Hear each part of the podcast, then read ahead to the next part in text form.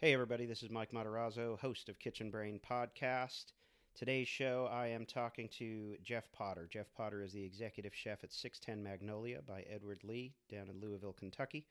And we have a really good conversation about uh, what 610 Magnolia has been doing during the COVID pandemic, kind of what the scene is down there in Louisville, and talk a little bit more uh, to Jeff about what it's like to be the executive chef of a restaurant like 610 Magnolia with such a big headliner name like Edward Lee uh, on the front. And uh, it's a great talk. Hope you enjoy it.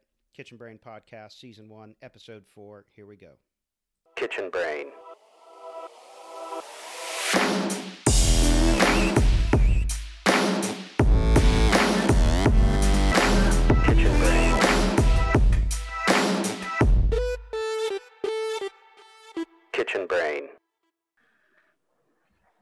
I am here with Chef Jeff Potter.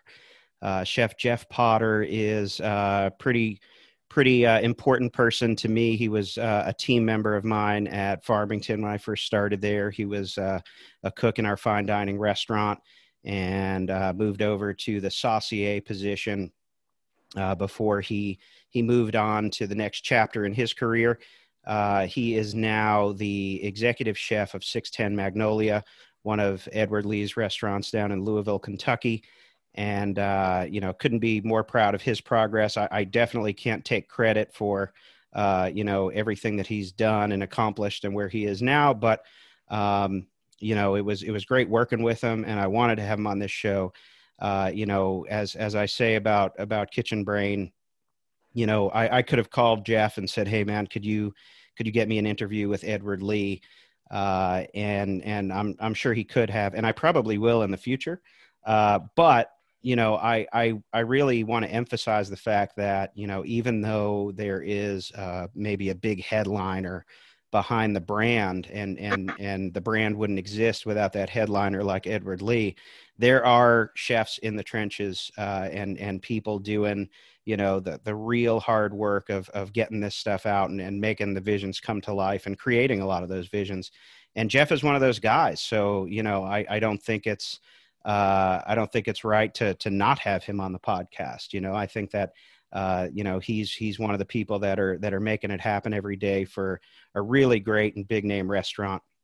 So i wanted to showcase that and have him on and talk to him kind of about his pathway uh, and i'll let him talk more about his journey in the culinary world. So, uh, how you doing there, chef?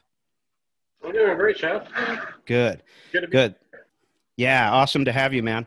Um, you know, it's it's great to see kind of your path uh, since we parted ways and and where you are now. It's it's phenomenal to me. Um, so yeah, really really happy that you. That long ago. What's that? It doesn't really seem that long ago. It Seems like just yesterday. no, re- I mean, really, you know, I started uh, at Farmington six years ago. So, you know, I mean, I guess it really wasn't that long ago, but uh, a lot happens in six years. So it, it's, uh, it's, it's amazing uh, where you're at now. And, and I'm really excited that you're here talking to me and, and telling everybody what you guys do. So, um, you know, tell us tell us about your your background. I mean, I I only know you from when you started at Farmington, and uh, you know, you were working in the in well at that time it was North Side, right? Was the name of the restaurant? Oh, yeah. Um, so you're working at North Side, and uh, we got to work together on the line a couple of times. I think you you bailed me out uh, a couple of times from going down, uh, which which I won't forget, and I'm not afraid to admit it. Um, but yeah, tell tell us about your your background, where you started in the industry, why you started in the industry, and kind of what what what happened along the way. um, well, I honestly didn't think I was going to be in this industry. There wasn't really any plan to do it. Um, but late in high school, I started, uh, I guess, watching Food Network late at night, uh, and then watching shows like Good Eats and Iron Chef America. It just it just really intrigued me uh, and I really just couldn't take my eyes off of it. And just seeing what they could do in just an hour. I mean, obviously, now that I know it's it's TV and a lot of it's edited, but back then, just to see where what you could do with food, uh, it really interested me. So um, I wanted to go to college. I knew that. Um, but I didn't want to just get a culinary degree. Uh, I heard that uh, you could possibly get pigeonholed if that's all if that's the only degree that you have. Uh, so I decided to go to UVA um, with for music um, and just go ahead and get a bachelor's degree in that, just to have something to fall back on, uh, just in case I didn't know where this career was going to take me. Uh, I worked a couple of jobs when I was in high school. Um, helped out at the baseball diamonds uh, for the bands. There was a local bistro, um, kind of like down the street of my house. Uh, that was kind of my first job. And then um, I got to work at Cheesecake Factory. Um, and that was kind of like my first big restaurant job just to see how big of an operation and scale uh, that is. And I don't, I still don't think I've worked in uh, a kitchen as big as that one, especially as big as their menu is. Um, but it, it definitely got me uh, with the itch to Sure. um, just start learning more as I can.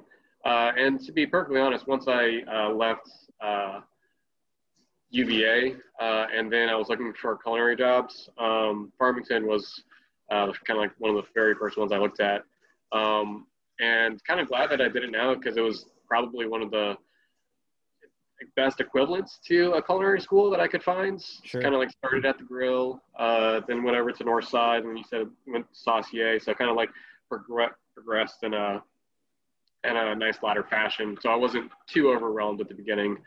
Um, and then I knew that's kind of like what I wanted to do in terms of that lifestyle.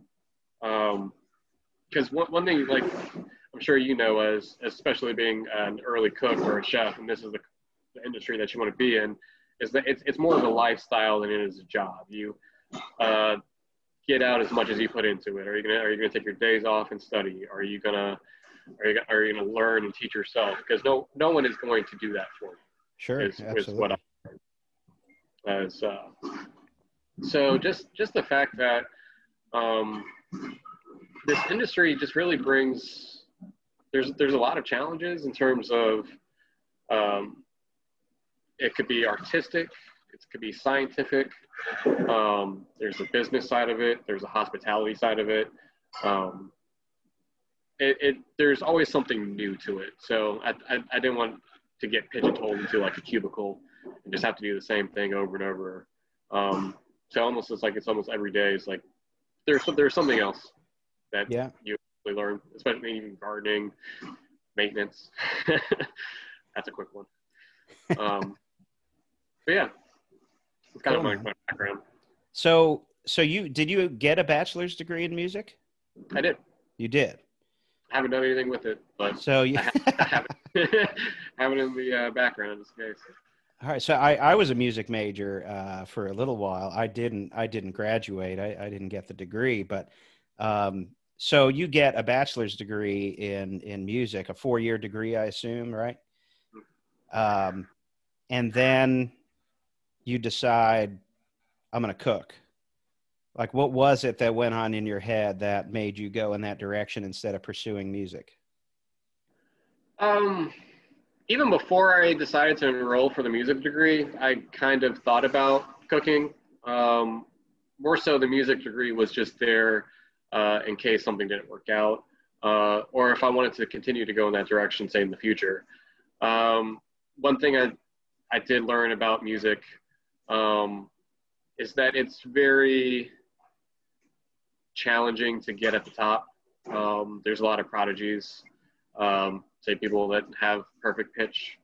Uh, that's a that's a huge advantage. Yeah. Um, and it, it, it was something that I grew up loving because I, went I went to uh, uh, band, I went to band in middle school, and that's where I kind of first started getting into music. Um, but then I realized I was using my off time to study cooking instead of music. So that's when I kind of realized like if I'm gonna if I'm gonna be doing something, I might as well do something that I love and can and can do on my off time as well.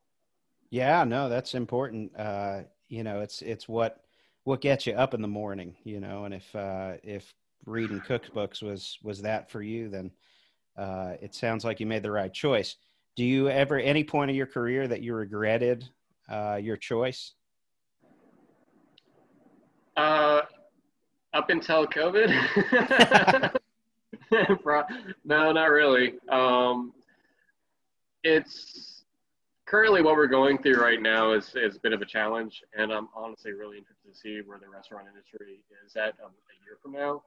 Um, I I am lucky to still be uh, cooking in a restaurant that is open uh, and that is still serving guests um, high quality food.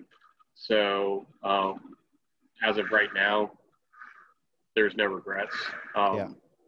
But if if say robots are cooking all the all the meals 20 years from now, it's like, eh, maybe could have gone down that accountant route. Yeah, yeah. So what what has COVID done? Uh, you know, how are things in Louisville? Am I saying that right? Louis, I know you guys are serious about how people say that. Is it L- Louisville? I Louisville mean, sounds very here, so sounds very throaty to me.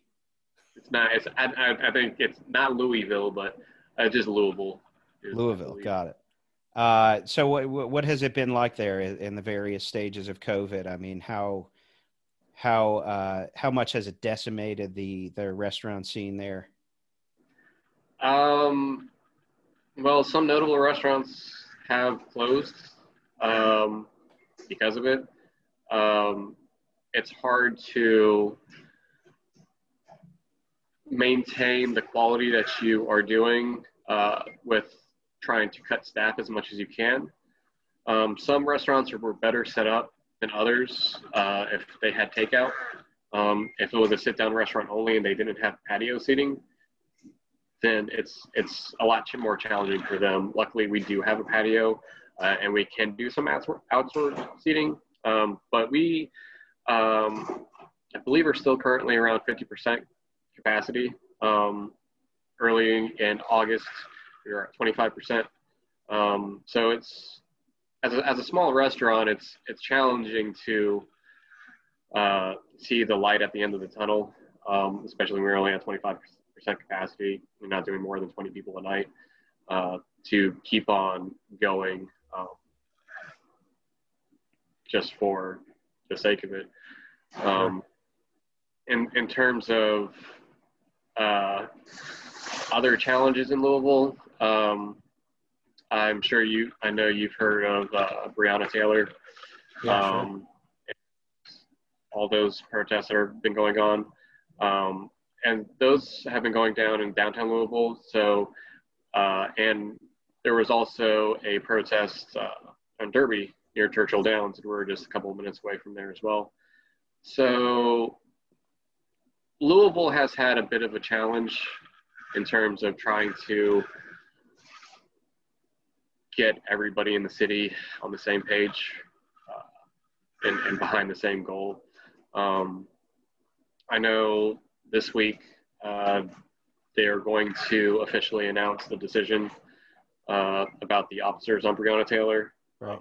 And I know that's going, and I know people downtown have already been um, getting prepared for that, uh, boarding up windows, um, Sure. just because you don't you don't know what's what's going to happen, uh, especially you've heard we hear sometimes that like there's outside groups of protesters uh, coming in um, out of town and trying to disrupt things. So, um, especially with I think how media has made COVID so political as well.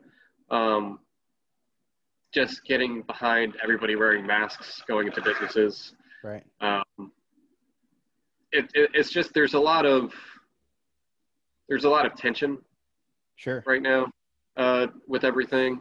Um, some some restaurants are not wanting to go down anymore. Say if, if spikes go up just because um, they can't afford to, Right.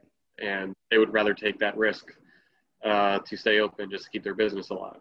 Sure. And who who can blame them at this point? Yeah. Um, but there's a there's a lot of challenges that COVID has brought, um, and I'm just in one area of it. I'm I'm sure uh, New York is going through its own challenge. I think restaurants are just starting to open back up now at limited capacity, but I can't imagine how many of those restaurants are not going to open back up. Um, and then with the whole PPP and the bailout going out, and you see these big name restaurants like Ruth Chris get uh, two $10 million loans uh, when they're a publicly traded company. Uh, you see the Los Angeles Lakers get $4.2 million. And then you see these small businesses that just asked for about 20,000 and they can't get it. Uh, it's a little disheartening to see the, the really small businesses um, kind of get screwed the most. Yeah, Um, absolutely.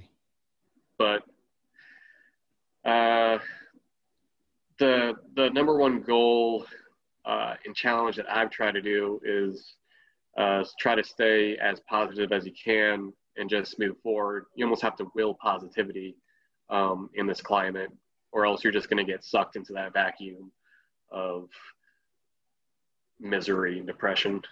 Yeah, yeah, for sure. So when you know that brings me kind of to to the the staff morale part of it. How how many people are working in the kitchen at six ten?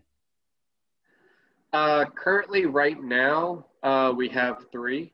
Uh, me, um, a, a hotline cook, and a pastry and cold line cook. Right. Uh, have um, say like Edward or uh, Kevin, who was a former executive chef. He's going to go open up a, a restaurant in Cincinnati right now.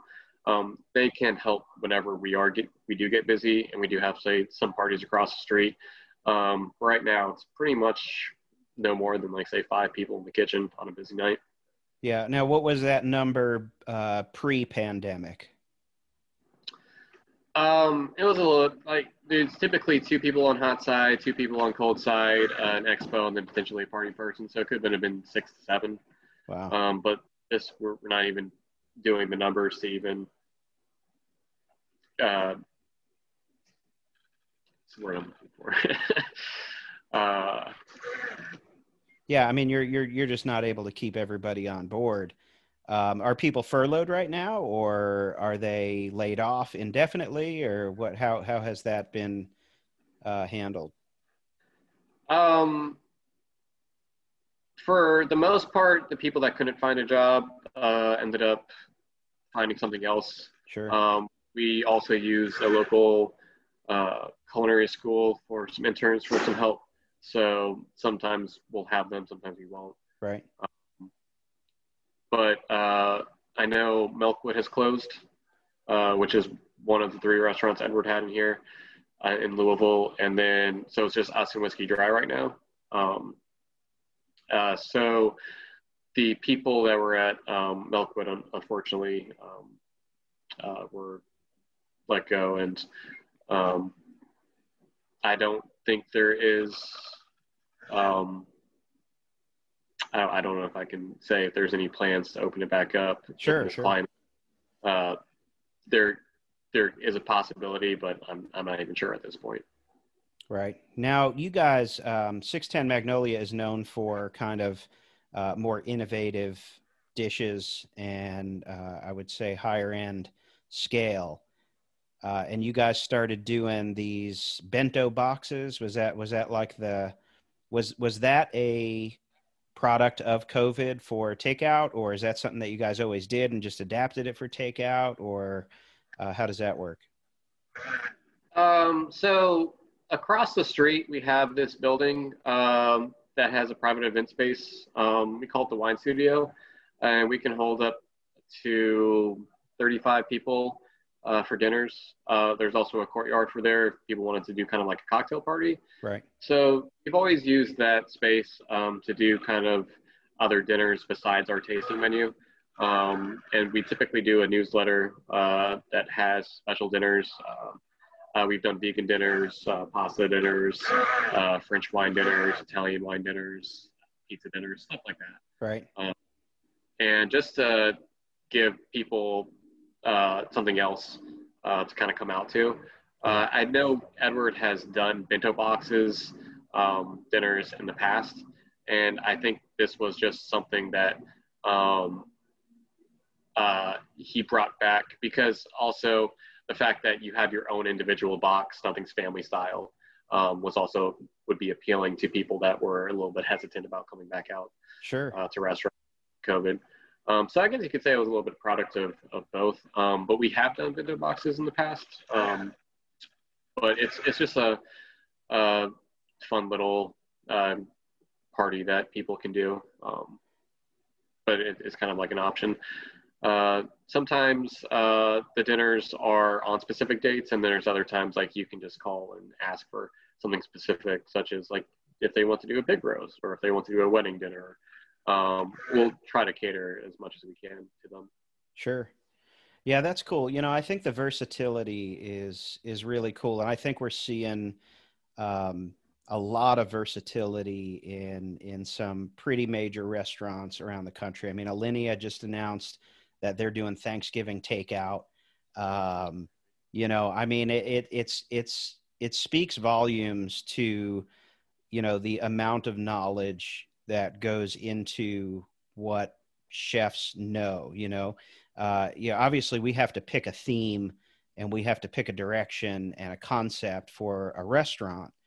Mm-hmm. Uh, but you know that doesn't mean that you know we're necessarily you know only able to cook that kind of food. And and I think one of the you know there there are a few cool things uh, and and and positive things that are coming out of this pandemic. And one of them for me is you know the the public, the general public, who's not really in tune, maybe doesn't fully understand what we go through to train to be able to cook the food that we do.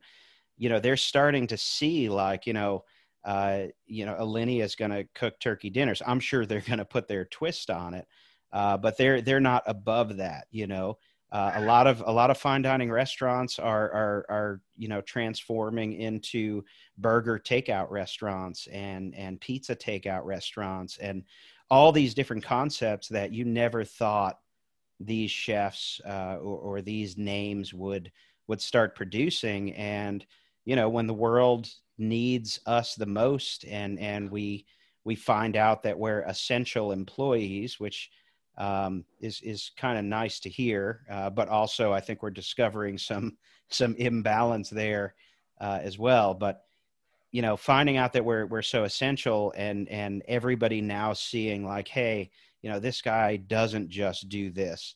Uh, or this girl, you know, is capable of way more than than what her restaurant theme says, uh, and I and I hope people are are appreciative of that and and you know, kind of uh, impressed by that. And it opens people's eyes to how much knowledge uh, there is involved in what we do. And it's not just, you know, if you watch a, a couple of uh, years of Food Network, then all of a sudden you can you can call yourself an expert on food. So, uh, so I, I think that's kind of cool. I think that's one of the one of the positives that that's come from all this, and and it's just cool to see how everybody's getting creative, thinking outside the box, and uh, speaking of outside the box, and I only bring this up because it just popped up in my my Facebook feed today. um, so the executive chef of 610 Magnolia, Jeff Potter, uh, you're going to people's houses and actually delivering food for for a couple of days. Uh, no, uh, it's a, a local um, thing that a lot a lot of the chefs are doing, kind of like uh-huh. once a week uh, and you're you're just making this uh, bag, uh, kind of like swag bag uh, of the restaurants, um, and uh, that is pretty much like fifty dollars uh, to buy, and twenty five dollars of it goes to I believe Apron Incorporated um, as kind of like a donation. Um, nice. So it's it's it's a, just a big donation for kind of like um, all, all the, the restaurants struggling and kind of like the industry. So uh, just doing what we can do to uh, kind of like help out as we can. Sure. Yeah. It's kind of like, I guess, a collaborative effort then. It's not something exclusive to your restaurant. No, no. Yeah. It's, it, it's, uh, Marvetti did it uh, last week and then we're doing it this week. Um, and then uh, I think it's up until the end of November um, that okay. chefs are doing it. Um, so we just decided to do uh, some beef bulgogi lettuce wraps uh, you also get a $25 gift certificate to 610 and then a bottle of Edward Lee hot sauce. Nice. Do you actually do the Vanna White thing that I saw in the Facebook thing? Because you were like really, you were really kind of selling the the display there. Is that is that part of the deal, or you just drop it and go? Um, I, that was just uh, me doing a, a photo shoot to help promote it and following the photographers. Got it. So, you know, you're you're at 610 and you started there. What was your position when you started there? Um, I started over on cold side, Yeah. kind of garde manger, and then about a month in, I went to uh, uh, the hot side, kind of the uh, flat top station. Mm-hmm. A month in, went to the saute position, and then um, kind of just been. Uh, I was kind of like legal line cook, and then kind of just try to take over as sous chef and just help as much as, as much as I can with other uh, parts um, of the company moving. Uh, Whiskey Dry open, so then Kevin went up to the culinary director of all the restaurants in Louisville, which Right. made the chef scene uh, spot open for 610, uh, and then just decided to work uh, and then just try my best to try to figure it out, get better. Um, and then with uh, Kevin opening up uh, Cora um, next month, uh, uh, leaves the executive chef uh, position open. So Nice. it's kind of just from the from the bottom up. Yeah, that's awesome, man. Good for you. So, you know, I always wonder, and I'm sure a lot of people listening wonder, uh, you know, the the restaurant 610 Magnolia is is an Edward Lee restaurant, and he's you know James Beard Award winner, uh, the mind of a chef, and um, you know he's doing the the Lee Initiative, which we'll talk about uh, in a little bit. You know incredible impact on on the culinary world and and a huge name in the industry. Uh Mhm. so he's got all these restaurants. He's got restaurants in dc and louisville um he's in maryland also is that right I believe so. Yes. yeah so he's kind of all over the place most people in the industry know who he is and 610 magnolia certainly has a reputation that precedes itself uh, but he's the headliner he is the guy uh, who is the brains behind the concept and the concept wouldn't exist without him but you know it's it's always fascinating to me that you know behind that name is the the the team you know the there is an executive chef of the restaurant. And you know i th- i don't think it's common enough for people to really meet those people and know how that is. So like the first question is you know what's it like being the executive chef of a place that has such a big headline name there? Is it is it as cool as i imagine or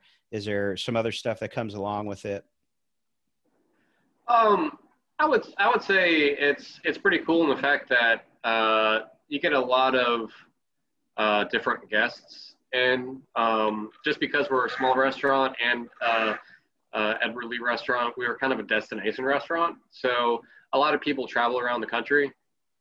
Uh, sometimes they do a bourbon um, uh, tasting down the Bourbon Trail and decide they want to have dinner here. Um, sometimes we'll get somebody from California that said they flew out just to eat here. Uh, that's kind of mind-boggling to me, um, from my point of view. But uh, I can understand, like, just because of how much uh, media exposure Edwards had, um, Sure. how much people know him, uh, they're willing to do all that. He can come into the dining room and pretty much just like make everybody happy, just just for the fact of his presence, and go to tables and either take pictures or sign cookbooks. Um, so seeing people get that reaction um, makes my job a little bit easier sure uh, when he's here because it instantly makes them happy. I would say the the biggest challenge though is the expectations uh, that come with that restaurant um, or that type of restaurant. Just because uh, people come and they they eat at an Edward Lee restaurant, um, they don't really know Jeff Potter or really who's in the back or who even the like care about who the dishwasher is, making sure that everything's good to go for them. Uh, so I I honestly don't mind uh, not really being in the spotlight. Um, that's never been uh, a priority or a reason why I got into cooking or even why I came to this restaurant. Um, more the allure to this restaurant of why I came to it was um, I my mother is South Korean Uh, so uh, the south of the kind of Korean Southern fusion. Um, I didn't really didn't see any many other restaurants doing it, so uh, I felt like that was almost like my type of cuisine. So I wanted to see kind of uh, what the what one of the best restaurants in the city or in the, in the country um, is doing for that type of cuisine. So that's kind of like what led me here. Um, but uh, having having Edward here and having um, even just like say his resources is is a great help because he uh, knows a, a, lot of purveyors um, that I, I haven't heard of and, and can great, get some great ingredients from that I've never sure. uh, worked with. Um, so it, it's, it's challenging on both sides to um, to hit the expectation of kind of like greatness and making sure that uh, people just didn't travel uh, across the country for a mediocre meal.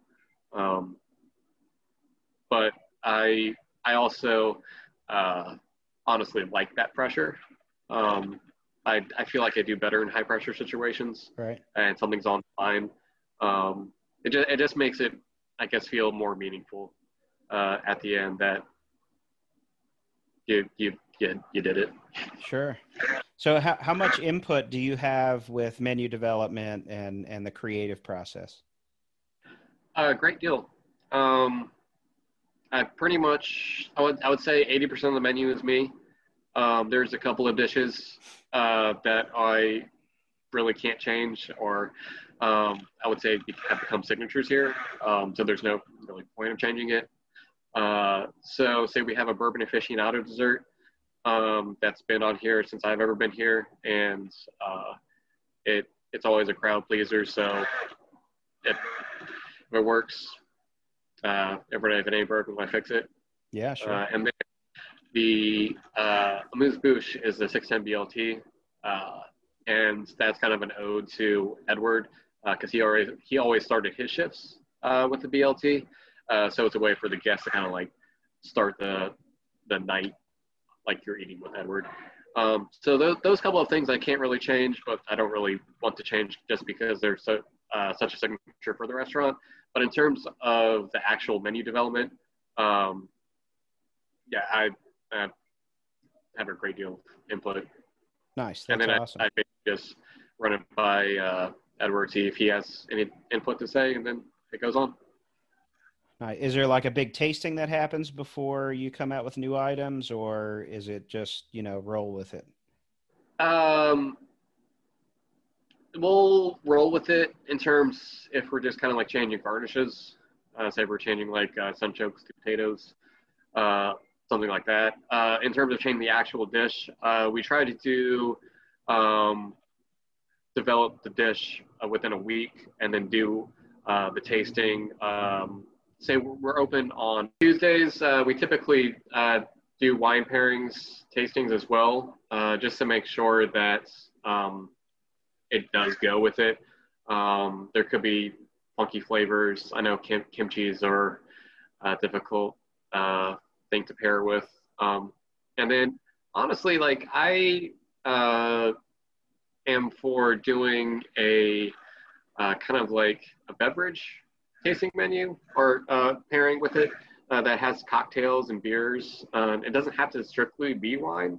Um, sometimes we do have uh, beers or a cocktail uh, pairings with it, um, which are fun. Um, say more shandies in the summer. Uh, sure. Can do like more stout in the, in, in the winter, um, just to try to uh, change it up a bit. Um, so I, I, know there are uh, some people that are strictly wine. Um, they don't they don't want to deviate from that, um, and so we always try to have something uh, available for them as well. Sure. So, so here's kind of a a, a different kind of question here. Um, now, you're you're not allowed to be in the COVID world when I ask you this question. Okay, so pretend there is no global pandemic. What do you wish was different about the industry? Good question. Um, I would say, uh, in all honesty, the respect for the the workers. Um, Respect from who?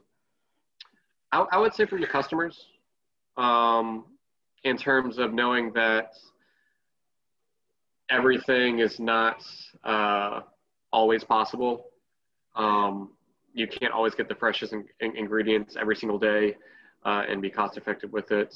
Uh, in, in, terms of um, just uh, knowing um, that, say, servers are humans too.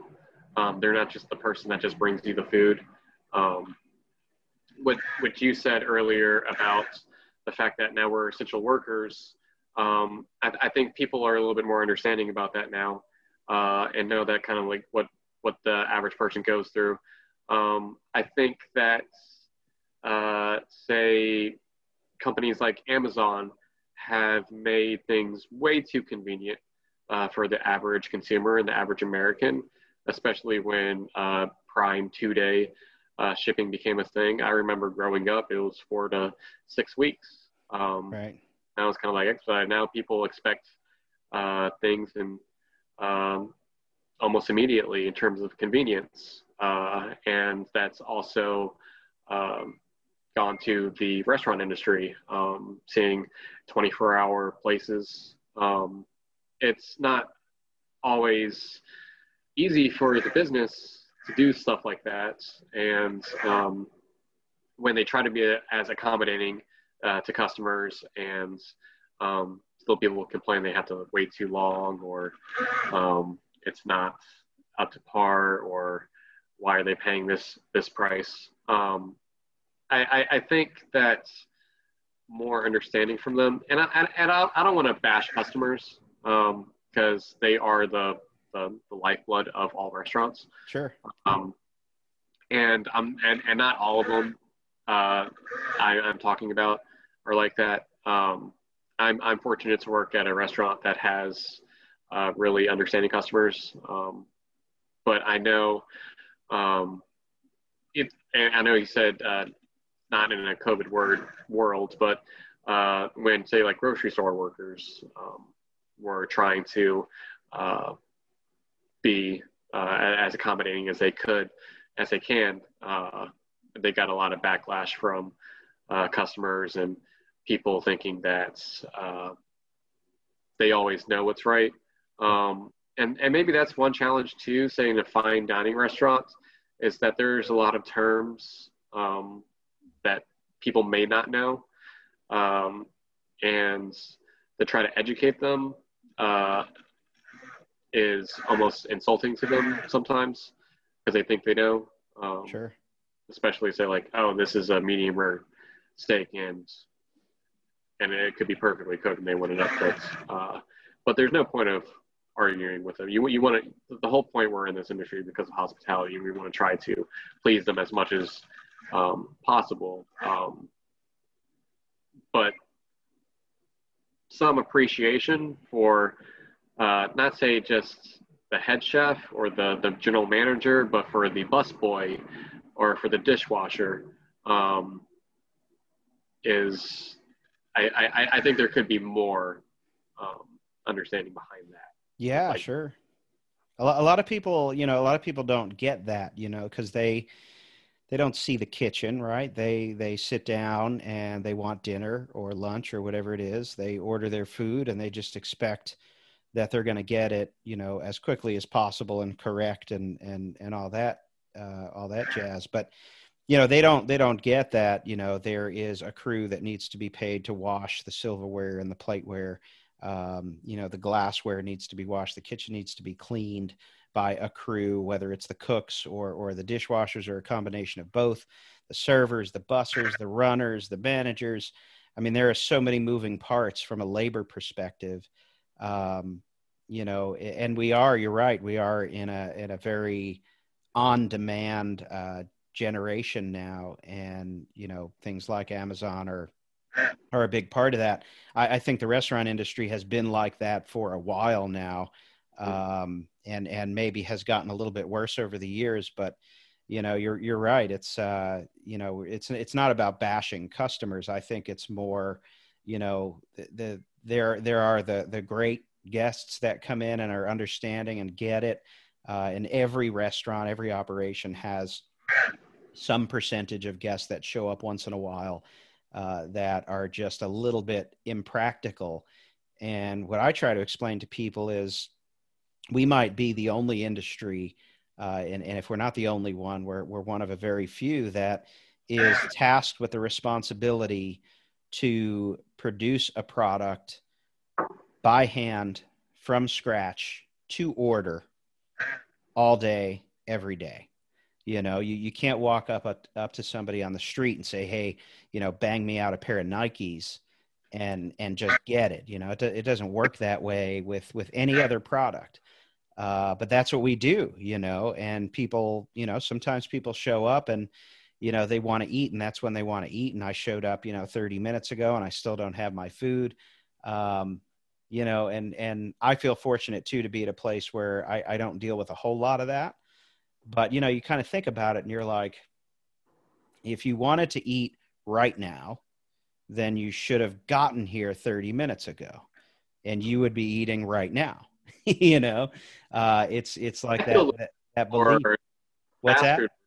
i feel i feel the worst for say fast food workers because when all the restaurants closed uh, people were just going to them because that was the only thing open sure. and they were short staffed and uh, people were complaining that they were waiting 30 minutes for fast food. And it's like, well, what do you expect? You can, you can go cook it yourself, or uh, if and and if they're the only restaurant or cooking happening, like, kind of have to go by their pace, even even though it might not be ideal. Sure. Um, they're they're not having that much fun either. yeah, yeah, and you know it speaks volumes too. To that point, um, you know when when a company like mcdonald's has to uh, limit their drive-through menu mm-hmm. and and actually make it smaller to be able to shave like uh, you know two minutes off the wait time to make sure that everybody's happy and they can and they can do the volume obviously but uh, you know to to mitigate some of those complaints that people have you know it's you got to ask yourself like what what's going on here you know? Um you know it's kind of like you know we're we're we're essential and we get that. Uh there are a lot of issues to deal with there now that we know that we're essential definitely some imbalances have come to light with that but it's it's also you know and and believe me i want to have job security like anybody and i'm grateful that i know how to cook and that people will always need to eat and mm-hmm. I will, uh, you know, hopefully always have a job or be able to find a job at any given point because of that.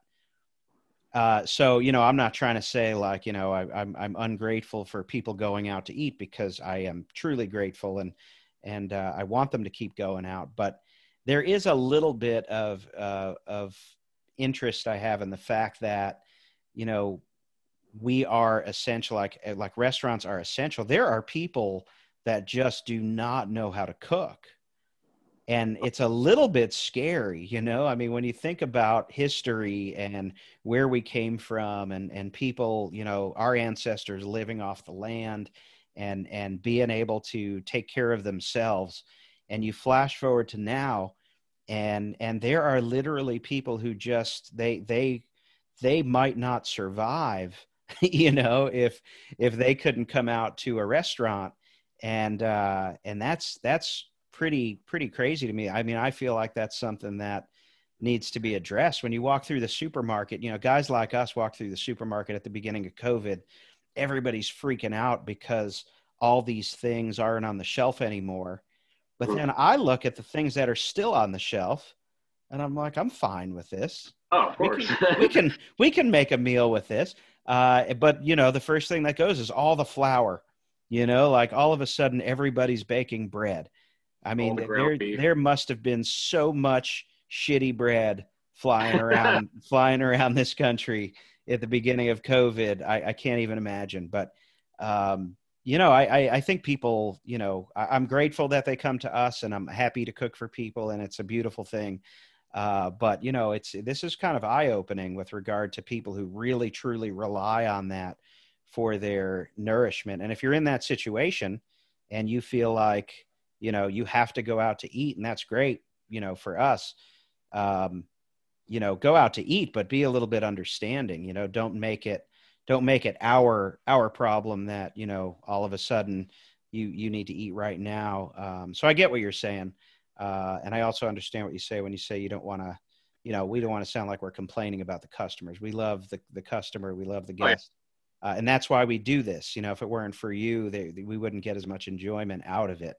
But, um, you know, we, a cooking class wouldn't hurt. You know, that's all I'm saying. One, one or two cooking classes wouldn't hurt. Um, well, that's um, like interesting. It's like say with uh, Blue Apron and uh, all those like uh, kits that people can take home and then basically just watch a YouTube video. It's yeah. like, is, is that going to become uh, the future? Because um, the one the one thing I'm interested in is say like when the vaccine comes out, is that going to make people come out even more, or is it so political now that when the vaccine comes out, they think like, oh no, I'm not gonna take this because uh, because the government doesn't want me, and then it, it and then it, we can't get past this pandemic for another couple of months. Um, I'm kind of I'm kind of really interested to see like how how quickly we can get back to. I don't I don't know if we're gonna get back to exactly where we were, but at, at least get back to on on the up. Sure. Yeah, I'm with you, man. Um, so you know where where do you you let let's pretend that you know uh, it's it's a year from now or however long COVID is gone, everything settles down, uh, things go back to to whatever normal is going to be. Um, you know, where do you go from here? I mean, you're you're the executive chef of a very prominent restaurant. Uh, it, it you you you could pretty much go wherever you want. What do, what are you thinking? I mean, do you do you uh, continue in the small restaurant uh, world? Are you are you thinking about opening your own thing one day, or? Um, it's always on the back of your mind. Um, what the next step is. Um, I try to keep myself, I guess, as open as possible um, just because you don't know what opportunities are going to come down the line. Um, so I don't want to say like, oh, in five years from now, I'm going to be here, um, and then something something happens three years from now, and then blows that all up. Um, I would say, in all honesty, that uh, for the past ten years, I've been more career driven um, I think maybe my next uh, move might be more personal driven, um, just to see if if I can get um, more. I don't want to say time off to uh, develop a personal life, um, and then potentially build a family. Uh, but I'm, that's always challenging uh, to to anybody in this industry. Um, I I like the uh, appeal of small restaurants, um, just because you can have more of, um, I guess, your signature on them. However, I understand the business side of larger restaurants. Um, they come with larger paychecks. Uh, I don't know if that's something that would interest me more down the line. Um, maybe if I had a couple of kids, a large a larger paycheck would be uh, more beneficial. Sure. Um, but that's, that's that's kind of the challenge because um, uh, my my goal was to uh, succeed here, um, but I didn't really have my next step plans um, after that. Um, so um, it's, it's, it's kind of up in the air right now. I, I'm happy where I am right now. I see myself being here for uh, at least a couple more years.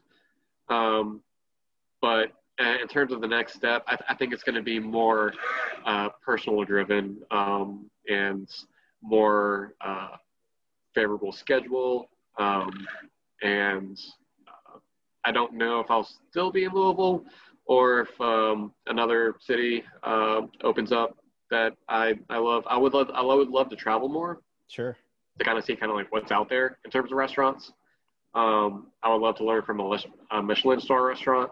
Um, but um, I, I, I in, in my heart of hearts, I know that like eventually you, you can, you can do as much learning as possible, but eventually you just got to take the leap and you, you just got to put yourself out there. And you just got to say, this is my food.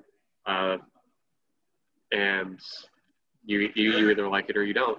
Um, it's, it's, uh, it will be a tough leap because I, I know people come here um, already with the illusion of Edward Lee, um, and they already expect delicious food. Right. Um, but in, in terms of um, you, you, you could always be the sous chef at a three Michelin star restaurant. You can always be a line cook. You, you can always learn more because there's you're never going to learn everything there needs to know about food. Sure. That, that's, that's one thing I've, I've, I've learned. I learned quick is there there is so much about food that there you you just can't learn it all. Sure. yeah. So, um, I don't know. I, I, I, I, I see myself um, trying to um, try, try, trying to better my own happiness. Not to say that I'm not happy right now, um, but that that's the kind of like path um, that I would go down is wherever makes me more happy, whether that be um, a smaller town or a large restaurant. It time will tell. Yeah, sure. I mean, that's the chef's American dream, right? To find balance and and uh, you know a life outside of the kitchen. So that's uh, that's what we're all striving for. Mhm. Um, well, cool. So, uh, real quick, I just want to touch on. I, I can't talk about um, you know any any of the Edward Lee properties without recognizing the Lee Initiative, uh, and and I know that you're not uh, intimately involved with the execution of of Lee Initiative, but you know more about it than I do, and and I want to make sure uh, you know people hear about what's what's going on there. So, uh, Edward created uh, Lee Initiative, and it's correct me if I'm wrong. I mean, it's it's helping local farms, local businesses.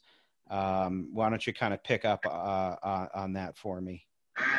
So, uh, yeah, Edward and uh, Lindsey Ofcacek created the Lee Initiative. Um, it originally started as uh, it was called the Smoke and Soul Initiative, and it was just to try to get local kids um, some experience at the restaurants, uh, and then try to just get uh, some of them experience in the business world as well, um, to just try to help out the local community as much as possible.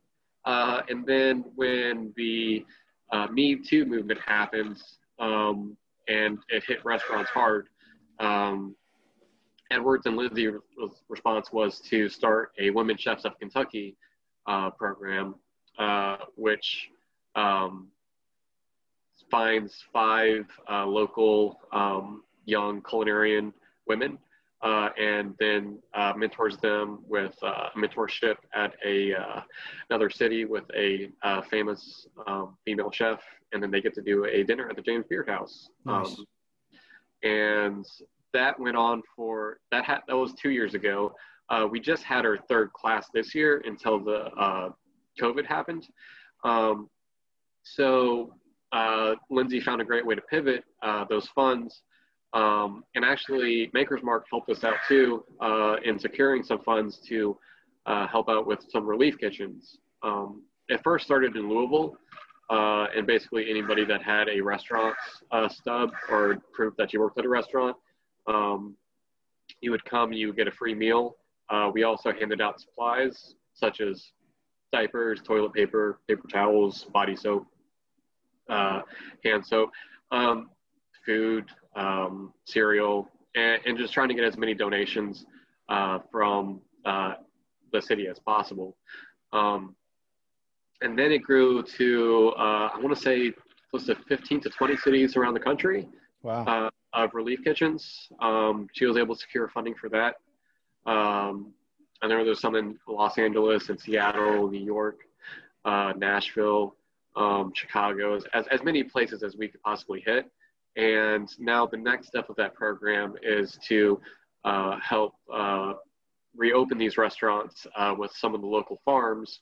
Um, so they're taking two um, restaurants in each city uh, that are minority owned uh, or are owned by women um, and using two of their favorite farms and trying to uh, provide funding so they don't have to uh, shut down and they can continue getting from the local farms. Um, it's it's grown uh, immensely in the past couple of months from what it initially was. Um, I know I know now uh, we're trying we, we're still running um, uh, relief kitchens with uh, McAtee uh, Relief Kitchen, um, named after uh, David McAtee, who was um, unfortunately uh, shot down uh, during the, the, the protests. Um, and that was just a way to honor him. And uh, the amazing thing is, is the person that's running that uh, was one of the first people in the Smoke and Soul Initiative and was actually part of the first class of the women chefs of Kentucky, um, Nakia, um, Rhodes, and uh, it's it's amazing to see how how much she's grown and, and into a leader. Yeah. Um, and she's uh, currently a culinary instructor at a uh, at a high school. So um, it's it's nice to see the community of chefs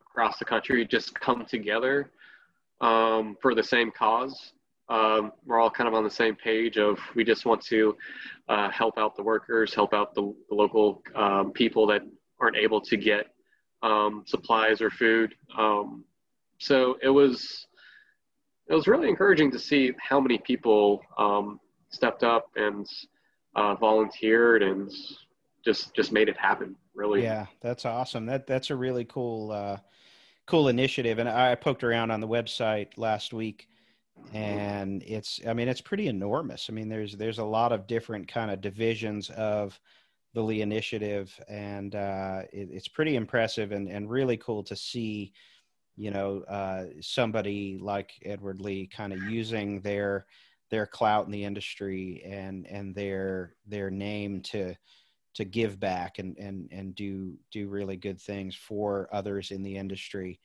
Mm-hmm. So, so that's awesome. So that is, if anybody wants to check that out, uh, you would go to leeinitiative.org.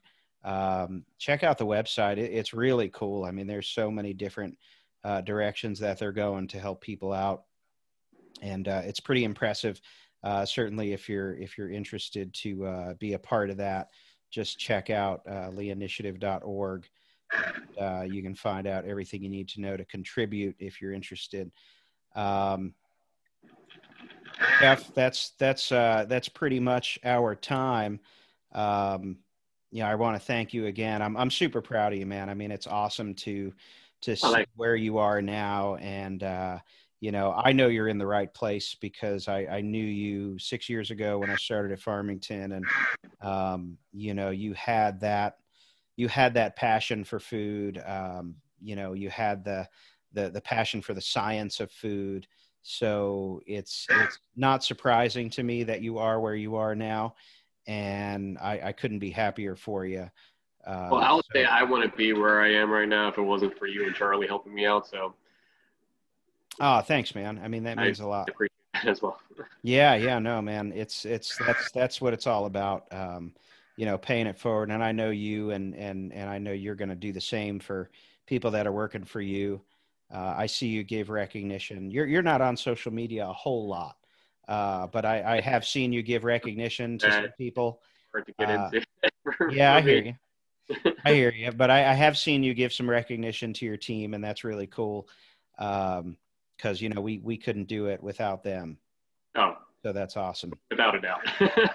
yeah, man. Nothing without my team. No way, man. It, it's it's I, I wouldn't be able to be speaking to you right now if I didn't have a team holding down dinner service tonight. So, yeah, man, it's all good stuff. Well, thanks again, Chef. Uh, and uh, you know, maybe maybe in a little while, maybe season two, we can do a follow up and see see where you're at, see where things are. You know, we might be hopefully we're post COVID by then, and uh, and we can talk about it. But uh, but thanks again, man. Stay safe out there and stay in touch. Keep me posted on on what's going on, all the cool things you guys are doing. And and I probably will call you and ask if you can uh, get me an interview with the with the man one day. Um, but you know, we'll we'll see. I'm I'm happy to talk to you, and I'm glad you uh, were able to share your story with everybody. And uh, it's good stuff, man. So take care, stay safe, and we'll talk soon, man. Kitchen Brain. All right. All right, take it easy. You too.